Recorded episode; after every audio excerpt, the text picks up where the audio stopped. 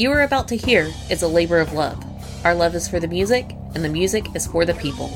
We at Rockstrikes 10 and CNJRadio.com have always recommended that any music we promote on our shows be legally purchased, downloaded, and or streamed. We feel this way not only for our network of shows, but for all music-based shows. By supporting the artist in this way, more music can be created and the industry as a whole can prosper.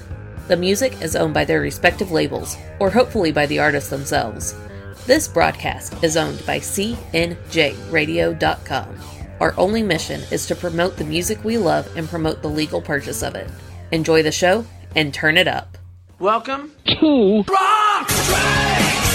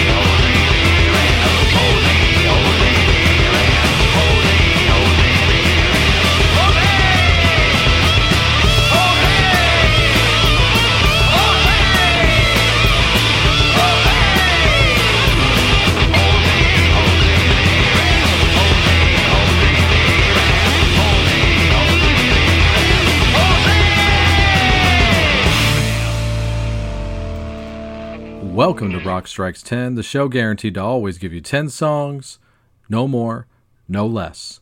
My name is Joey. I want to thank everybody for tuning into the show here today, especially if you're doing it at the central station of CNJRadio.com.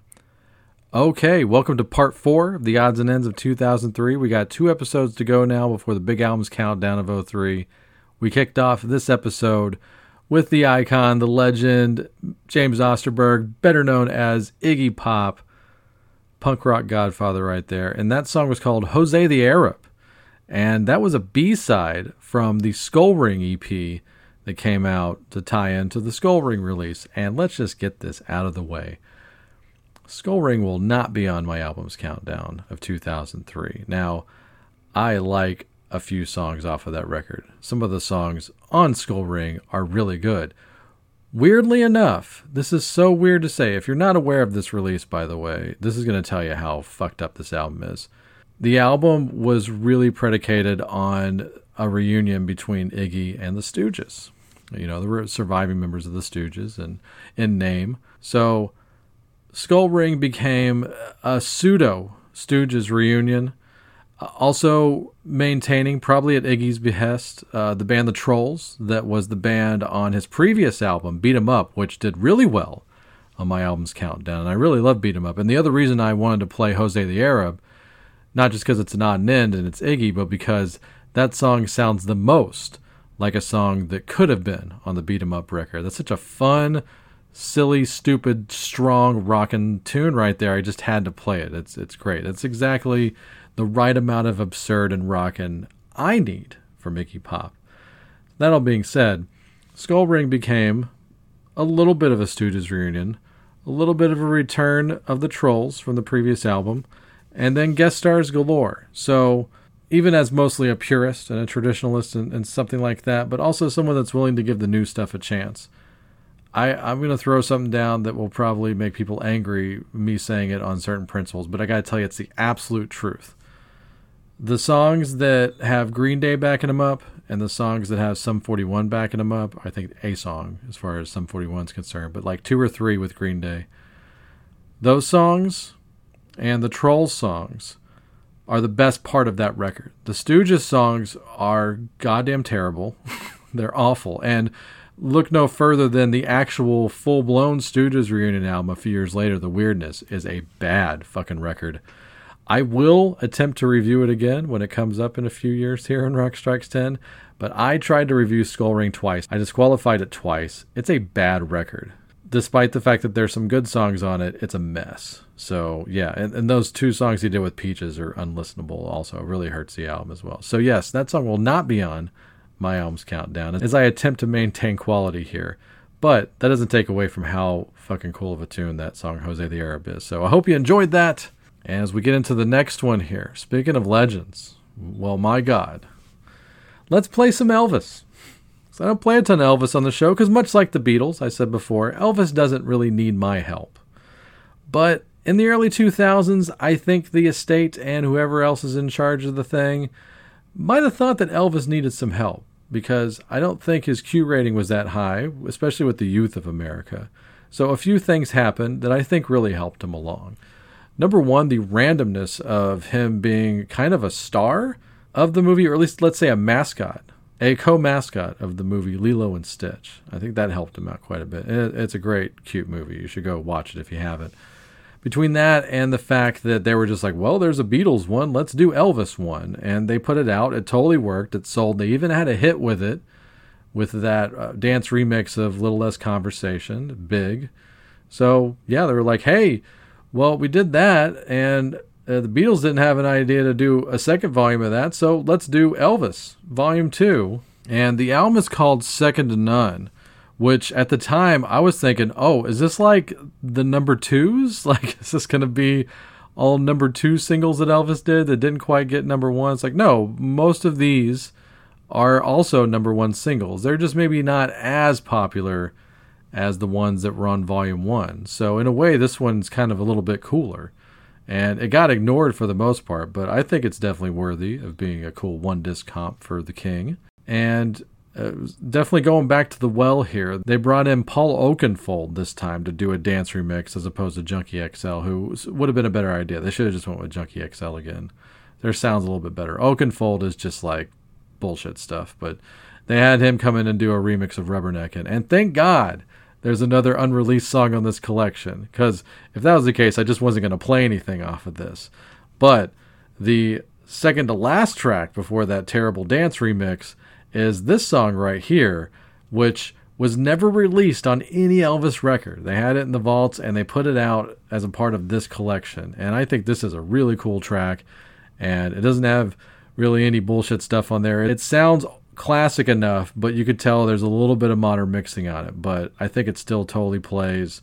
And just the fact that there's an unreleased Elvis song of some quality at this point in 2003 is kind of neat.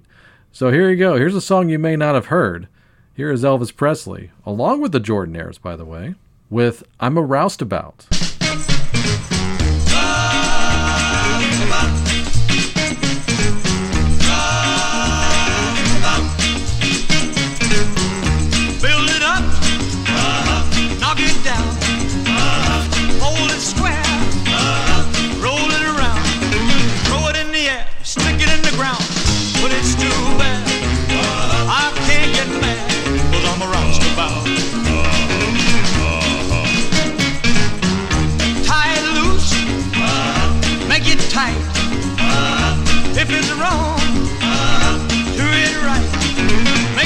Feel like I wanna fight, but it's still there.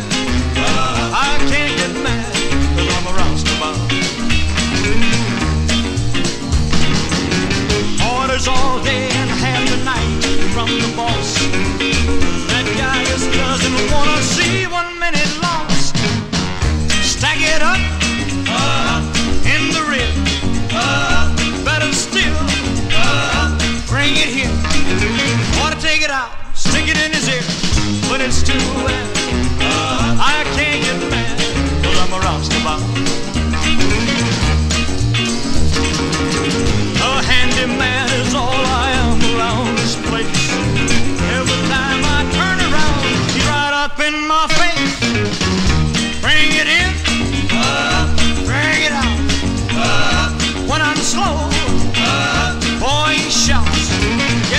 Getting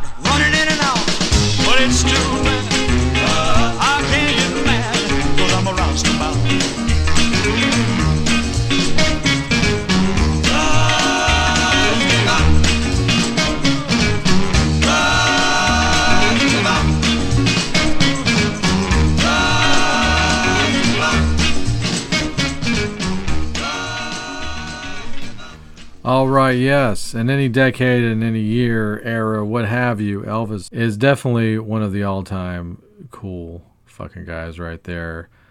Elvis Presley with I'm a Roustabout from the Second to None compilation. So go check that one out if you haven't heard it yet. Give you a nice little refresher on some classics there by Elvis. Okay, this next two for actually ties in really well with each other. Uh, both of these bands shared the main stage at Lollapalooza in 1993, and they were definitely on different career trajectories at this point in 2003.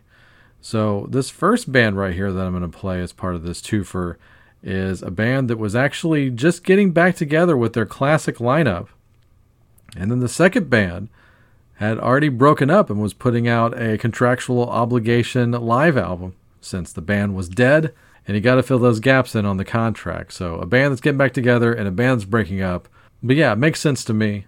So we're going to kick off this twofer with something off of Primus's EP from 2003 called Animals Should Not Try to Act Like People, which is a great essential release for any Primus fan. And as Les put it so well, I remember him saying at the time, and it actually has it here on the Wikipedia when I was looking it up, to actually get an official name of the song, because the song I'm going to play has like two titles to it. But Les said, a lot of bands nowadays, they put a DVD to supplement their full length album. We are putting out an EP to supplement our DVD album. So this release is really cool because it is a full career retrospective of all their videos. And if you know anything about Primus, you know that their videos are essential to the experience of the band. The very visual band, and of course, some of the weirder and more memorable videos of all time.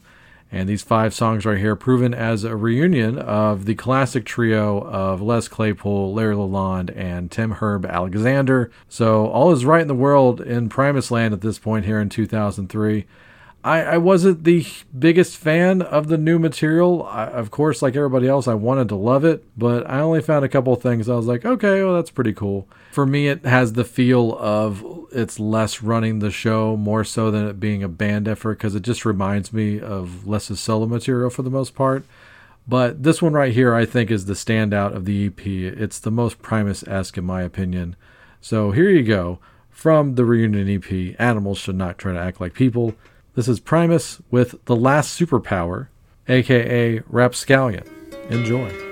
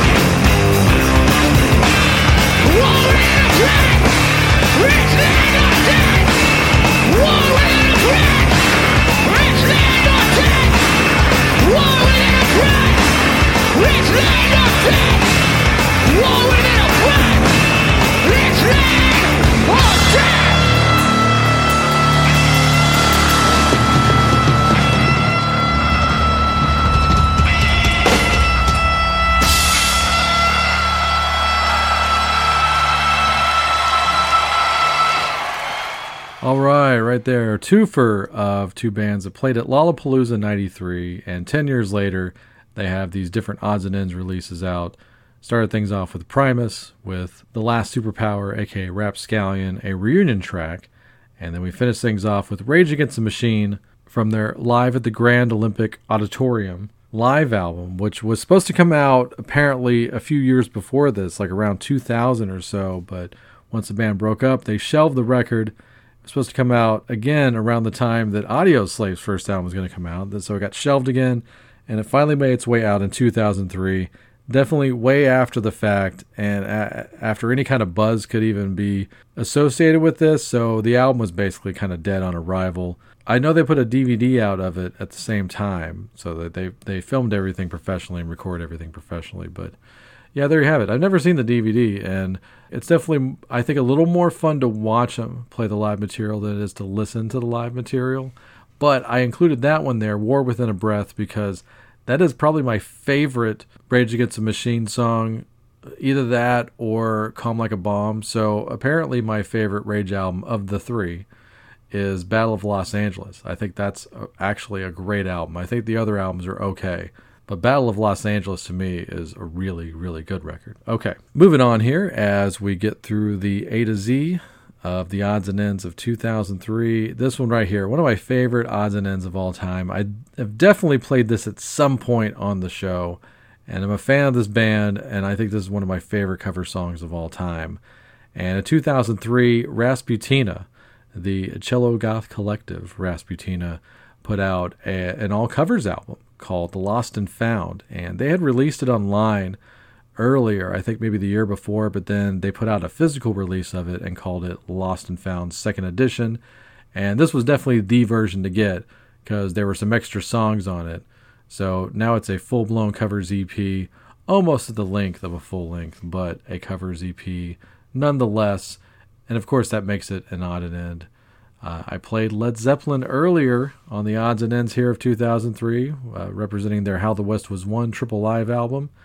And I gotta play this one again, even though there's some other really quality covers on Lost and Found, like their version of Pat Benatar's Fire and Ice.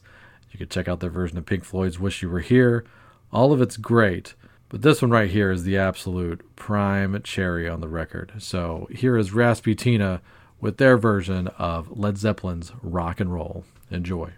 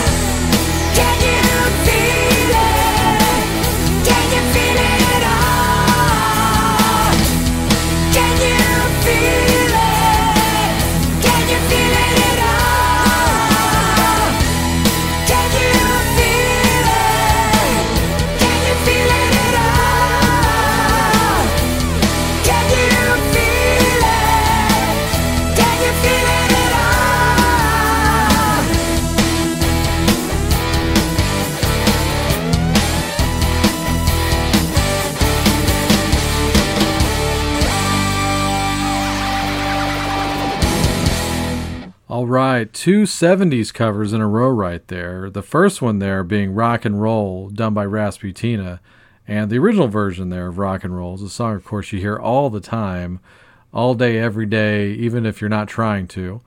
And it's still great. We still love it. And a song that you never hear anywhere, not just the original, definitely not any cover versions. I didn't even know that this cover or even this record existed at all until just a few weeks ago. But so that last song right there was taken from Ricky Rocket's one and only solo album, which it's just a glam rock covers album of classic glam songs from the 70s. And that was Can You Feel It, which was originally a song by Angel. And a lot of interesting notes here. The main band on the entire album is, of course, Ricky playing all the drums. He does sing on one song. I believe it's the T Rex cover. Life's a Gas, I believe it is. And you got Chuck Garrick on bass, who we know to be from the current Alice Cooper band lineup right there. Chuck Garrick, the great Chuck Garrick, also of Beasto Blanco. And on lead guitar, Blues Saraceno, who should have been CC DeVille's replacement in Poison, wound up being the third main guitar player in Poison after Richie got fired. And right there on lead vocals, you got current lead singer of Quiet Riot and former leader of Love Hate, Jizzy Pearl, right there. So all those guys doing an Angel cover, and even on an all glam rock cover album, that's definitely one of the more obscure songs on the entire album for sure. But I had to play that one. I thought that was really cool. You never hear Angel covers, gotta play it. Okay. All right, this next two for right here, gonna be a fun one, featuring two all time greats right here. I call this two for the showman and the surgeons. and the showman actually has had a history with surgeons as well. But I digress. The top of this twofer belongs to my spirit animal, Mr. Diamond David Lee Roth, in 2003. And this is definitely getting into the second half of the conversation that I had about going to see the Sam and Dave tour in 2002. So his response to that tour was an album of stuff he probably had sitting around here and there. He'd probably been recording on and off over these last few years. But for the first time since the DLR band record. I believe that was like what 96, 97, something like that. So it had been a while, like almost 6 years. Dave finally puts out a new album and as it stands currently his last ever full-length release. So he has not put out a record in full in 20 years since this record and the album is called Diamond Dave. I will say at the time I was like, eh, it's okay. I'm a Dave fan. I was defending it to a point. two things. Number one, I thought it was super duper weird that at the time of its release, and I have the CD to prove this, it actually came out on Magna Carta Records, which was predominantly, if not completely known as a prog rock label. if your band was on Magna Carta, you were listening to Dungeons and Dragons metal, prog metal, whatever you want to call it.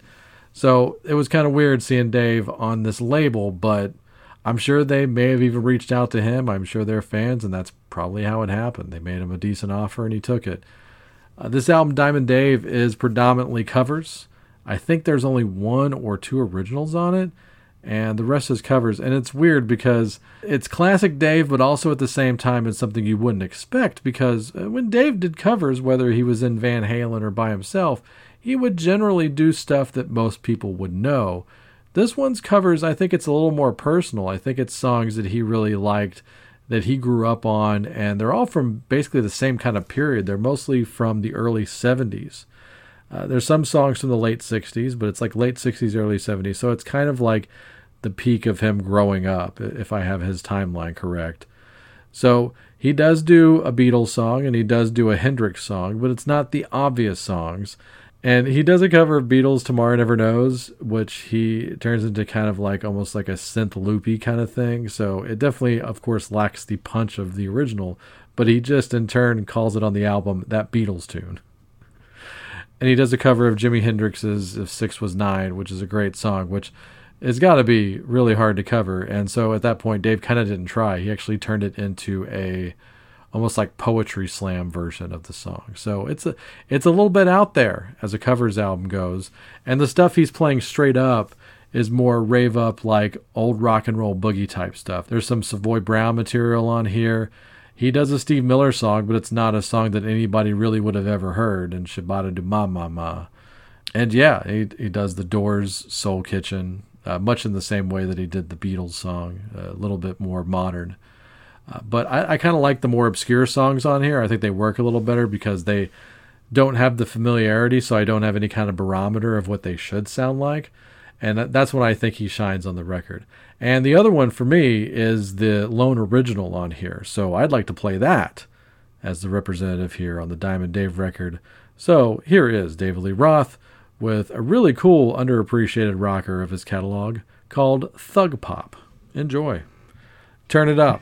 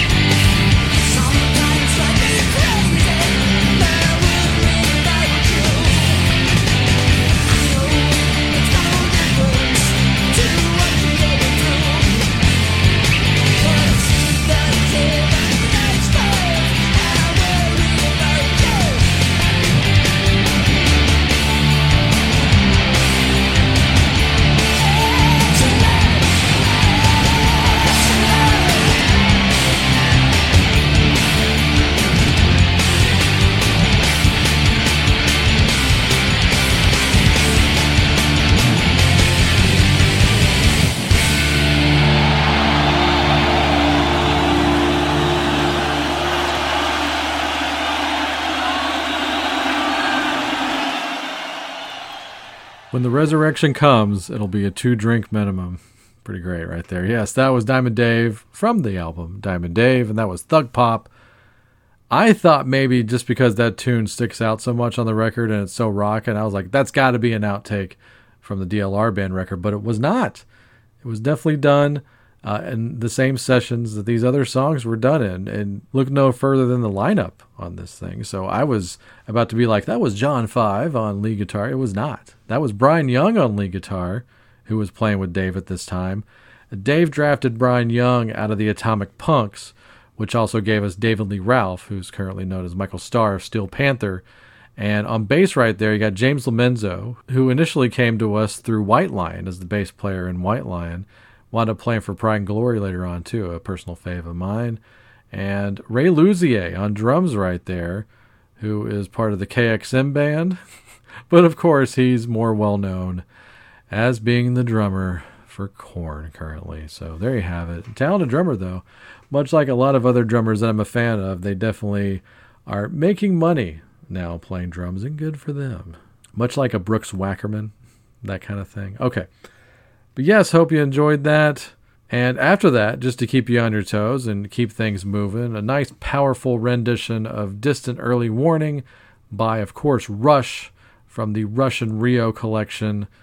Rush in Rio, not Russian Rio. But if you say it fast enough, it sounds like Russian. Or just a different language altogether. But no, yes. Rush in Rio. You can get that on CD, you can get that on DVD. If you're a Rush fan, you already have both formats like I do. It's great. I wanted to play Distant Early Warning as a late birthday present to my buddy Logan. Hopefully, he's out there listening. I know he's a big fan of the album Grace Under Pressure, so I wanted to spotlight that one strictly for him in the hopes that the rest of you enjoy it as well. They are playing their butts off clearly on that Rio collection. And I just love how fat and distorted that Geddy Lee bass tone is on that release. Worth checking out, even just for that reason. And also the Simpsons Easter egg that appears at some point during the, the concert. So, okay.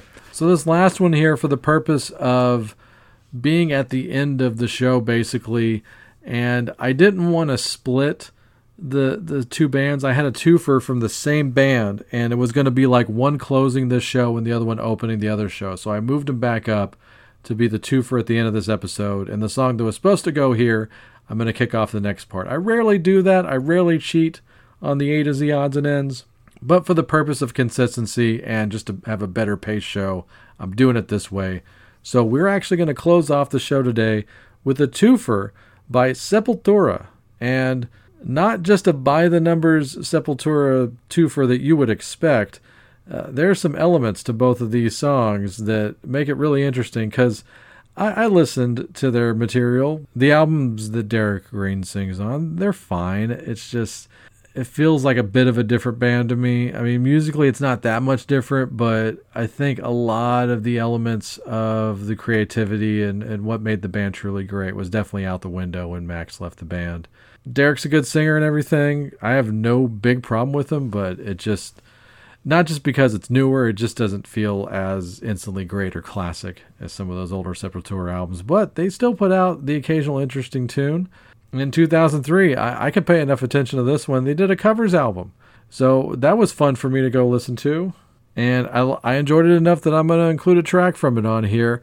And for the second half of the Sepultura 2, for actually going back to the period where Max was in the band. So what happened with this one is this was a new song in 2003 in a sense because it had never been released before. And much like I did with the Murderdolls on the previous episode, this song was also used in the Freddy vs. Jason soundtrack that, of course, Roadrunner put out. So they found an unreleased song from the Roots sessions back in like the late 90s. And this was the long unheard song that is a collaboration between Sepultura and Mike Patton of many bands, the great Mike Patton. So we finally get to hear that real collaboration. And Mike appeared throughout parts of the Roots album, so you can hear his voice on the record, but this is a true, like, them playing and Mike singing kind of song. So it's really neat.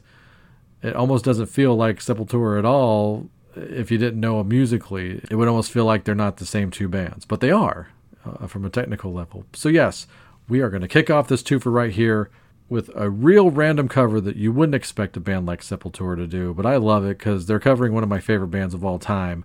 So here is Sepultura doing a song by Devo called Mongoloid. Enjoy.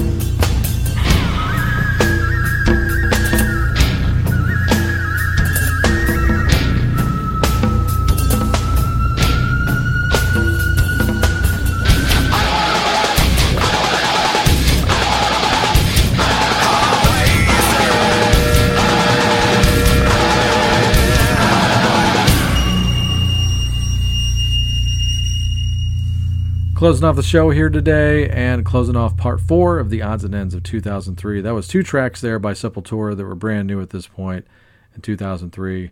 Kicked things off with their version of Devo's Mongoloid from Revolusongs, their covers EP. Got some other cool tracks on there. They do a PE song, they do a Metallica song, fun stuff. And we finished things off with a song called The Waste, which was a duet between Sepultura and Mike Patton that was recorded around 97, 96, 97, and used for the first time on the Freddy vs. Jason soundtrack in 2003. Cool track right there. So, yeah, I hope you enjoyed this episode. Hope you're enjoying the odds and ends and our super spectacular retrospective of 2003 so far. We're going to be back with the last part of the odds and ends, part five, finishing up the A to Z of that. And then, of course, we're going to get into the top albums of 2003 after that. But until then, stay tuned for my better half, Nola, with the plugs, and followed by the best damn outro song in all the podcasting business. Take it away, Nola. We would like to thank you for taking the time to listen to the show today. You can reach us on Facebook or Twitter. We love getting messages and always do our best to respond. Every time you share our show, we give our cats Ruby and Ripley a treat. We are on Twitter at Rockstrikes10 and the direct email is rockstrikes10 at gmail.com. When you search for us, the number 10 is always spelled out. If you would like to support our show financially, we do have Rockstrikes 10 shirts for sale. For $20, we will ship you out a high quality, soft as heck, next level branded shirt and a button. Send us an email or direct message for more details or to order. Please help us spread the word about this show and all of our other quality shows by listening, liking, subscribing, and sharing. Our official website is cnjradio.com. You can visit this site for all episodes of Rock Strikes 10 going all the way back to episode number 1. While you're on cnjradio.com, check out some of these other quality shows. The Wrestling House Show, a pro wrestling podcast unlike any other. The Synaptic Empire audio transmissions, hosted by Randy Brown, a true alternative. The Last Theater, starring Chris, where cinema's trash is treated like treasure. And the I Am Vinyl podcast with Pete LaRussa and occasionally Joey. We also highly recommend that you check out our good friend Mark Strigl, who can now be heard exclusively on SiriusXM as part of Ozzy's Boneyard and Hair Nation. Last, but certainly not least, we would like to give an extra special thanks to the great Pete LaRussa and the band Spacebeard for the best outro song in the business. Go to facebook.com slash spacebeardband to purchase their music and make sure to tell them that Rock Strikes 10 sent ya. We hope you tune into the next show. Until then, have fun.